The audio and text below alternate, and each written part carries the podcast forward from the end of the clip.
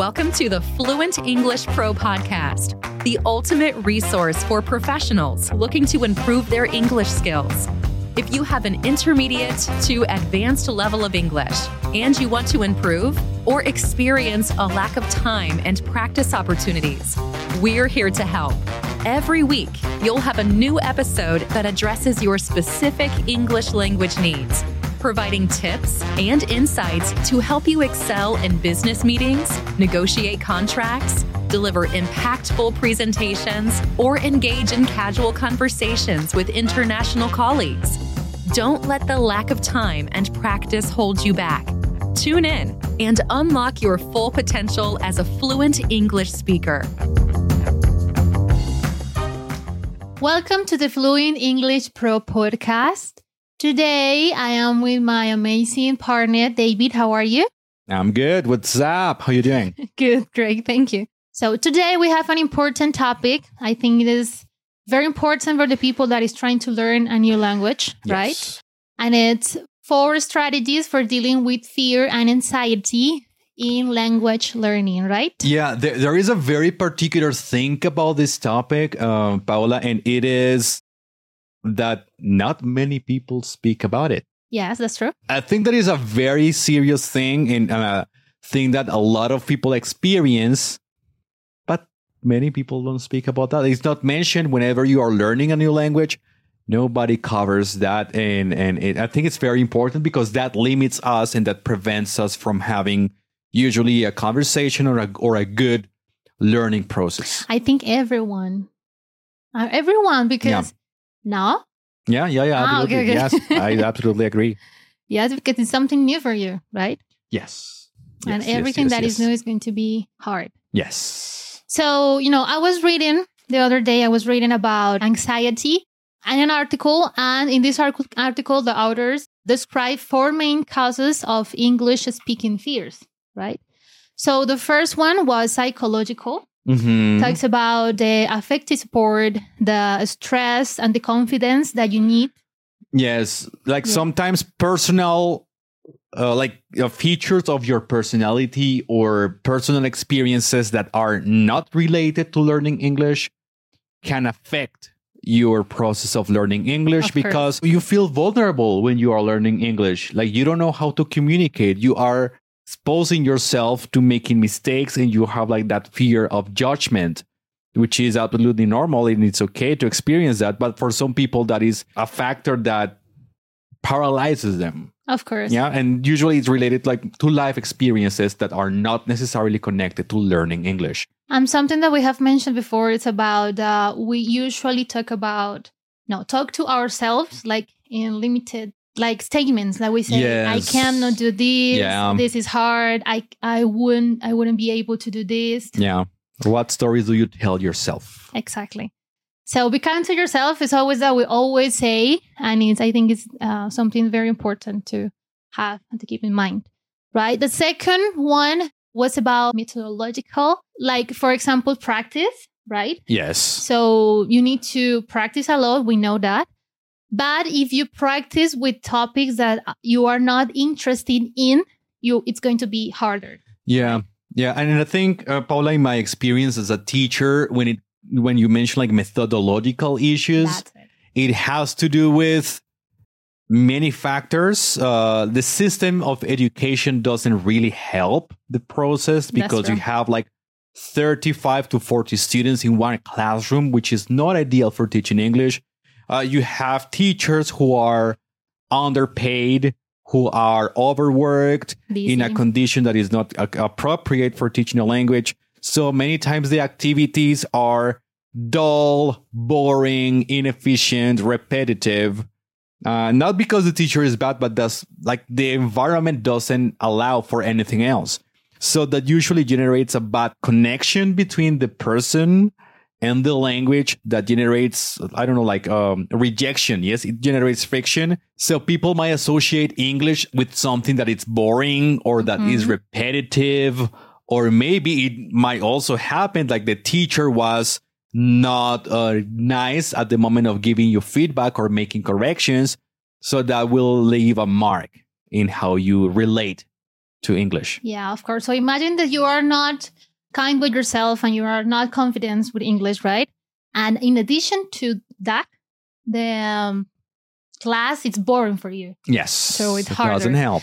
and it talk about to um, the study organization. How do you organize your time to study, right? To Yes. practice your English. The other uh, causes, the other cause is cognitive. It talks about indifference to learning the process. So you start learning English because you know your boss uh, told you that you have to learn English, but you are not interested in. So you you don't put a lot of effort in learning, right? Yes. Another factor is not enough grammar or vocabulary. That's really, really hard, I think. Because if you don't have vocabulary or you don't have the basic grammar, it's going to be harder. So you need to learn the grammar. It's not just understand what the, I don't know, you are watching a series and you understand what the people are saying in the chapter, right? Is understand the grammar, what is happening in the conversation. I think grammar it's very important. And the last one is social. I, I would like to add something to the cognitive part. Okay. And it is different students learn and improve at different speeds. Mhm. So you can have that pressure and that, and that anxiety because you see other people are learning faster and they are picking up the new concepts or the new grammar faster yes. and you feel like you're behind. And that is like very stressful. That is very stressful. And I will totally understand that. However, it's important to bear in mind that everybody has a different process and everybody has different strengths and weaknesses. When it comes to the cognitive, there are things that you are better at and things that you are not so good at. Everybody has the same features. Yes. It's okay. Uh, like in my case, I am terrible at mathematics. I'm I'm I'm, I suck at mathematics. That's why I studied English, actually, right? yeah. Uh, but I'm very good with languages. So other people are going to be way better at other skills, and they are going to struggle or have difficulties at learning English. That's because that's how we're built. Everybody's built differently, and they have different strengths and different weaknesses. And there is also that part, uh, Paula, related to age. I have had students who are very young. You have like that neuroplasticity still like very, that is like very flexible. Your brain is still very open to learning new things. However, adults, even though many adults can still learn very quickly, uh, some of them have not been part of the educational system for a while. They have not taken courses or they have not studied for a while. So for them, it might be a little bit more complicated to learn Mm, a new language. That's right. So the last one is social, right? Yes. It's about that we are scared about public embarrassment risk Yes. So- absolutely.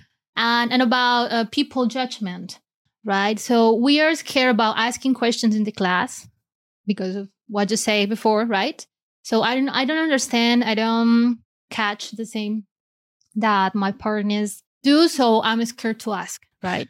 Yeah, one of the most common fears people have, even more common than the fear of death, is the fear of speaking in public. Yes. I think we had discussed this probably in a Yes, previous yes, yes. episode. It's scary for many people to speak in public. Now you have to speak in public in a language you are learning. So you are aware you are not very fluent or you are not like your pronunciation might not be the best at the moment or your grammar might not be the best at the moment. So you become a little bit self conscious and you get in your head and you stress out about that. Now that is a completely normal feeling. And, um, yeah, that's something And that needs to be approached. Yes, you anticipate what is going to happen if Oh, you ask something that Yeah. maybe anyone knows and maybe you can introduce the question and everything is going to be better, of course. Yes, yes, yes, yes. So, David, what do you think are the four strategies for dealing with this all of fear and and anxiety in language learning? Okay, one strategy to start is shift the way you are learning. If speaking in front of a group of people is hard for you, try to look for opportunities or spaces when you can have one on one conversations. If you struggle with, I don't know, listening, so try to look for things that you like to practice listening. Try to look for ways that connect with your personality, that connect with the way you like to communicate or to establish com- communication with people and use that. Inevitably, however, you are going to feel a little bit anxious. That is normal, but you need to push yourself out of that zone of fear. Mhm. Yes. Because if you push yourself out of that zone of fear, that's where progress Yes. lays. Yes, that's where progress is. So maybe shifting your focus. Do you don't have to force yourself to speak in, to speak in front of a public. You don't have to force yourself to maybe like sing a song in English. Yes. So look for a way Maybe or a space, okay, or in the bathroom by, by yourself, but not in front of Yes, a yes, yes. crowd, for example. So look for ways that connect more with who you are and how you feel Mhm. better, but but also that push you a little bit to move forward. Yes, it is gonna be uncomfortable. But you have to get out of the comfort zone. Yes, you have to get out get out of the comfort zone. It's not gonna be a hundred percent comfortable. It's not gonna be like that, but it doesn't have to be like a traumatic experience either. Yes, I think. I have a question here. How can I know which is my hardest thing to do? Speaking, uh, listening, or writing? How? Because I can say that I, I I hear my voice in my mind and I say everything is going good. I talk very well, but how can I know? How can I realize which one of these skills it's my hardest? Like it's harder for me.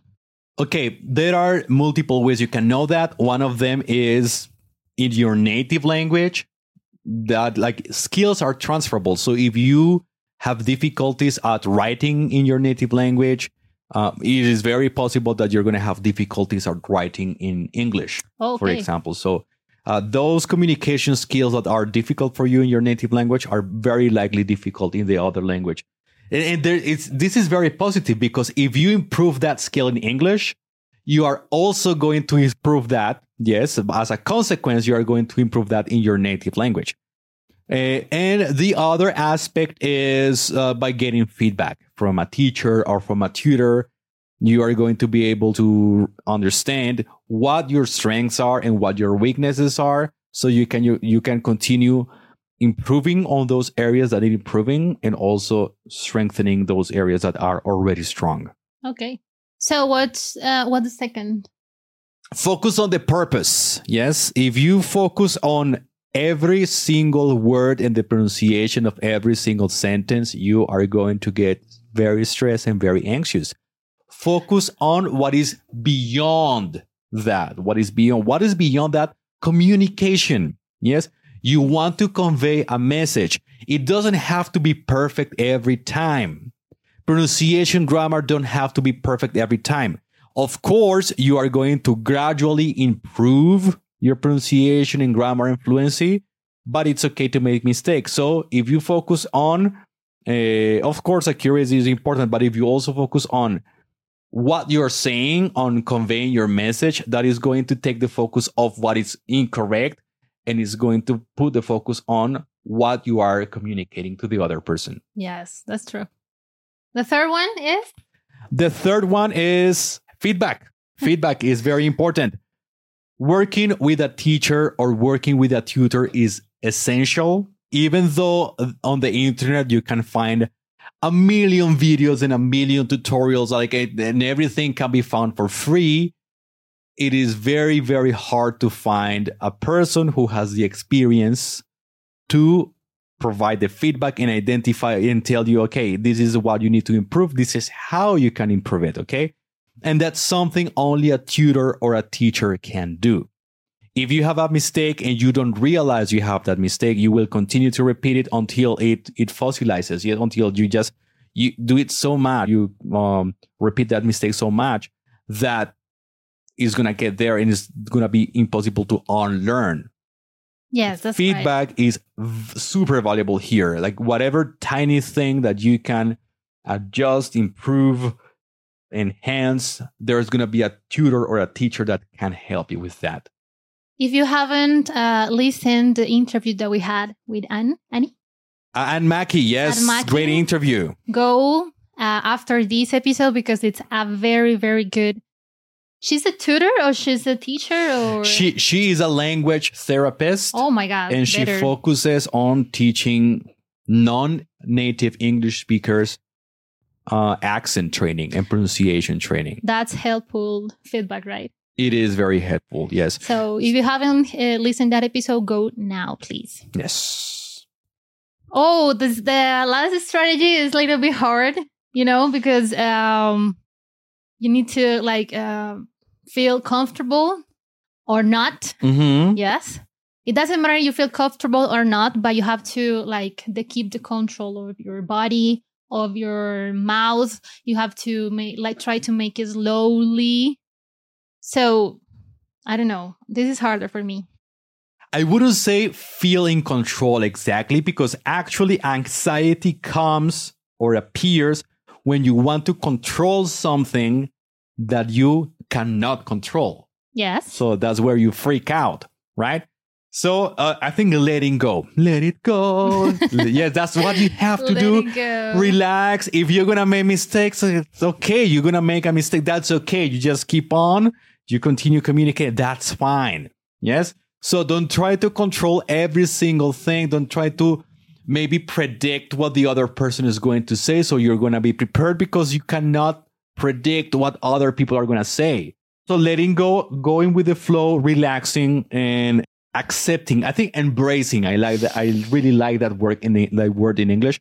Embracing your mistakes, integrating them as part of your process. They are going to disappear with time, but for the moment, you have to make them part of you and your learning process. Do you consider yourself as an overthinker? I absolutely, I am uh, an overthinker. Absolutely. So that's harder for overthinkers. It right? is harder for overthinkers, yes, um, but it is also a matter of training and repetition. Yes, Yes. Uh, and and if you train yourself to do th- uh, something, even as an overthinker, eventually it becomes very easy. So easy that you don't have to think about it anymore. So this um it's amazing because you know the conclusion. It's like you have to be open to making mistakes. Yes, It's go make important. mistakes. Go, make mistakes, and Yes, be okay with it. It's part of the process. part of the process. Uh, nobody's gonna judge you. And if they do, who cares? Mm, overthinking Who care. oh, cares? doesn't matter. Who gives a damn if they do? Yes, People are true. gonna judge you. If you learn, If they're you gonna judge you. don't- If you don't learn, they're gonna judge you. If you, You learn do- English, like yes. what? And if you learn uh, Japanese instead of English, and if you're like whatever you do, people are gonna complain. So just You let are the best. You are the worst. yeah, yeah. Just focus They're on yourself. talk. And you have to stay positive, right? Yes. And this is, I think, the most important conclusion that someone have ever given to me.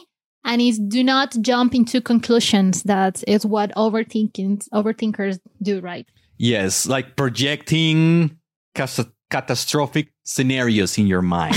Like, The oh worst. God, I'm gonna look so bad, and people are gonna laugh at me, and I, I'm gonna look You know, so make stupid. memes or jokes. yeah, like it, it's not real. It hasn't happened, and you're there like making stuff up, stuff up in your mind. It hasn't happened. It's not a real thing. You're making it up in your head, and if it happens, you're not gonna die. It's not the end of the world. No. Yes. The worst thing that can happen is everyone is gonna laugh, maybe, but it's because they didn't know the answer to. So Yeah. maybe. Yeah. Yeah. Yeah. and do not try to do it perfectly. It doesn't have to be perfect.